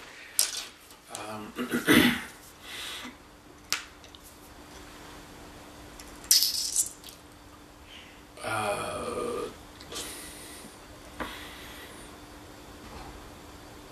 ah. I remember the eldest Burgess brother. Tom. Sam? Oh, Tom. Oh, no, no, Luke. no, Luke. Luke's Luke. yours. Yeah. Yeah, I remember running in, into him from dummy half one time. Mm-hmm. He hit me that hard. Um, yeah, I I saw stars and I thought, um, one, I didn't even know who he was, and that's when um, I think you know Chris Sandow was playing for South at the time, and he saw my eyes sort of, you know, rolling or whatever all over the place, and he just laughed. He said, "Yeah, don't run straight at him." Um, yeah, so it'd have to be, it'd have to be him. What are your um What are your plans and goals for 2019? Um, Obviously, next week, actually, yeah. yeah, next week I'm I'm moving to Brisbane. Um, you know, and that'll be a year after being at Kari. Yep. Um, is that all good? Yeah, yeah. You know, it's all good. Can only get to 60. Can only get to 60 minutes. Yeah. So um, yeah. So final final question: Who's going to win the 2019 Premiership? Man, I, You don't watch much footy? I don't I don't watch. footy. I, um, Well, we'll I, I have watched a, f- a f- a few games, um, and it's it's hard to go past. Um, it's hard to go past Melbourne Yep. um, for me. Um, I don't know. They just seem to be able to do it week in, week, Week out. out. Six know. points clear They, already. they, yeah, they they lose players, but you know, that Bellamy effect. Would you like to be coach, boy? I'd love to. Yeah. I, I had I had a chance actually before it was either the Catalans or Melbourne. Oh yeah. Yeah, and Why? I, Was was that the, Well- that, that the sliding that sliding sliding doors effect? you know, one way or the other. Yeah, I, I don't know. South of France, you know, that's appealing to me. Yeah, hundred percent. Um, yeah, being, being like a two-hour drive from Barcelona. like, Yeah. Awesome, mate. I would like to thank Willie uh, for his time, his hospitality. It's been an absolute honour having you jump on our podcast, mate. Um, opening up on some some some some. Some Interesting some interesting stories in your career. You know, we're very grateful to be able to share those stories on, on the final whistle. Wish you all the best um, and safe travels. Um, you know, when you fly up to Queensland, bro. Appreciate it. Thanks, boys. Preview round 16. Here we go. Only four games this week, ladies and gentlemen. Thursday, Dragons vs Storm at WIN Stadium. Last week, the Dragons got the win they needed to stay in the finals race, overcoming a disrupted preparation to beat the Cowboys in Wollongong. The Storm held off the Roosters last week to remain alone at the top of the table and will like their chances against a hot and cold Dragons outfit. Uh, obviously, lots of changes during the rep round. Um, so the Dragons uh, halves Ben Hunt and Corey Norman, plus Tyson Frizell, Paul Vaughan, and Tariq Sims are all out uh, due to Origin duty. Jai Field, Darren Nichols uh, will partner in the halves. Blake Lawrie, Lattimore, and Korbin Sims uh, all move from the bench to start. Um, Luluai moves um, from the prop to the second row, and Josh Kerr, Mitch Allgood, and club debutant Pat Kaufusi all join interchange. Um, Tim Lafai returns in returns at centre and replaces Lachlan Maranta for the Storm. They're missing Chambers, Addo-Carr, Munster, Welch, Kaufusi, and Dale Finucane. Um, Bill Walters debuts at 5'8". Uh, Tino if you Fasa Fasamolue. On the bench, and Simon Carter will make his club debut at centre. Sandor Earl re- uh, returns on the wing. Jose um, Stimson and Brandon Smith and Nelson Asola Afasola Famona uh, move into the starting pack while Jahrome Hughes is back at fullback and Papenhuyzen drops back to the bench. Um, then that extra man on the bench is Albert Vete. Yeah, no. So um, I'm tipping the storm here. I reckon even with all those boys out, it's just that storm, that storm um, mentality down there. All for one, one for all. Um, Bellyache has a uh, unique way of bringing out the best of anyone. So it'll be good to see uh, Solomon and Kata playing there in the centres. Uh, good to see Sandor Earl there as well. Be interesting to see how Billy Walters debuts there. I I I could have sworn that they were going to put Cooper Johns in there after sign, sign him up into the top thirty, but uh, Billy Waters gets the, uh, the the nod there. Awesome, yeah. I've picked the Storm as well. Only on the only on you know they've got Cameron Smith still there, um, and he'll be barking around. Um, their forwards will lead them on on the front foot. Um, they've still got some quality that comes in also. I'm happy for um, this Darren Nichols um, to get another shot in um, the in the NRL. Um, we'll see how he goes there. But like I said, there's lots of lots of players. Like you look at one, two, three, four, five, ten Origin players. You know, not a part of this game. So hopefully that they all turn out there at WIN Stadium and and give it uh, give them their all and go from there. And hopefully there's no accidents on the uh, M1 southbound or northbound, so everyone can get there on time. Awesome. So we go on the Friday, Tigers versus Roosters at Bankwest Stadium. The Tigers scored a crucial win against the slumping Rabbitohs last week to stay one step ahead of a couple of the teams they're jostling out for a top eight spot. But they can't afford to put themselves on the on the back with the Roosters waiting in the wings. The Chooks have lost four of their past five games and need to rediscover their A game heading into finals, especially if they want to secure a top two finish. Defence will have to be um, practiced and preached all week after their 30 point thrashing of the Roosters in round 8. The Roosters haven't handled the origin period as well as Trent Robinson would have hoped, um, but they won't get any uh, respite on Friday night uh, against the Tigers outfit at Bankwest Stadium. Um, so Mbye's only out for um, Origin. He's replaced by Momirovski. Um, Momirovski is actually coming onto the podcast in a couple of weeks, so welcome back to the NRL, mate. Um, Alloway is sick, um, so he's in. He's, He returns. Oh, returns from illness, sorry, and uh, Oliver Clark makes way. Um, Roosters obviously they lose Teddy um, Cordner, but they welcome back Keary and and Latrell goes. He goes to the five eight. Latrell goes back to the centre, and Manu replaces Teddy at the back. Ryan Hall's back on the wing for Matt Ikuvalu. Um, Jared Hargreaves returns at prop. Um, he will partner alongside Zane Tetevano. Isaac Liu will go to lock. Nat Butcher goes to the second row. Uh, and Taukeiaho is out. Um, Lachlan Lamb, um, he's been named for the Bears. And um, Sitili Tupouniua. Tupouniua, returns onto the bench. Fifey, in anything in this? Roosters 13 plus, that's all I've got to say. Yeah, I don't. Uh, I'm It's good to see Keary back though. Good to see Keary back. Um, they're almost at obviously at full strength here, the Roosters. Um, yeah, um, if, if the Tigers turn up the way that they have the last couple of weeks, um, it could be another shellacking there. Latrell Mitchell, half, uh, hat trick off, off the back of getting an early ball from Luke Keary, I reckon. Well, there we go. On to the Saturday. Um, we have Knights versus Warriors at McDonald Jones Stadium. The shock omission of Dave Klemmer from Origin um, will give the Knights an an edge going into Saturday's clash with the Warriors at home. Um, though the Knights are likely to have Klemmer, they will still be missing a number of key players in Kalyn Ponga, who's out with calf strain. Tim Glasby and Saifiti um, are in the Origin decider. The 12th place Warriors will be looking to bounce back from last week's one point home loss to the Panthers and avoid their ninth loss of the season. So obviously the Knights they lose uh, Saifiti Klemmer, uh, sorry Saifiti and Glasby. Ponga's ruled out as he was last week. Um, Klemmer is named at lock. Um, but if Sims doesn't get off, he'll he'll obviously um, go back down to New South Wales camp. Edric leaves out with a broken arm. Danny Levi returns from an ankle injury at hooker. So Watson goes to fullback. Kurt Mann goes to centre. Hymel Hunt goes to the wing. Uh, Gave will start at prop alongside um, Jacob Saifiti and Sulo. Uh, he's the new man on the bench. Warriors welcome back Isaac Luke and Lachlan Burr.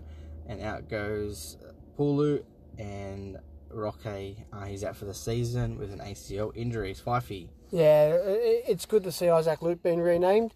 Um, he should have never been dropped. He absolutely toyed with the Bears um, side on the weekend.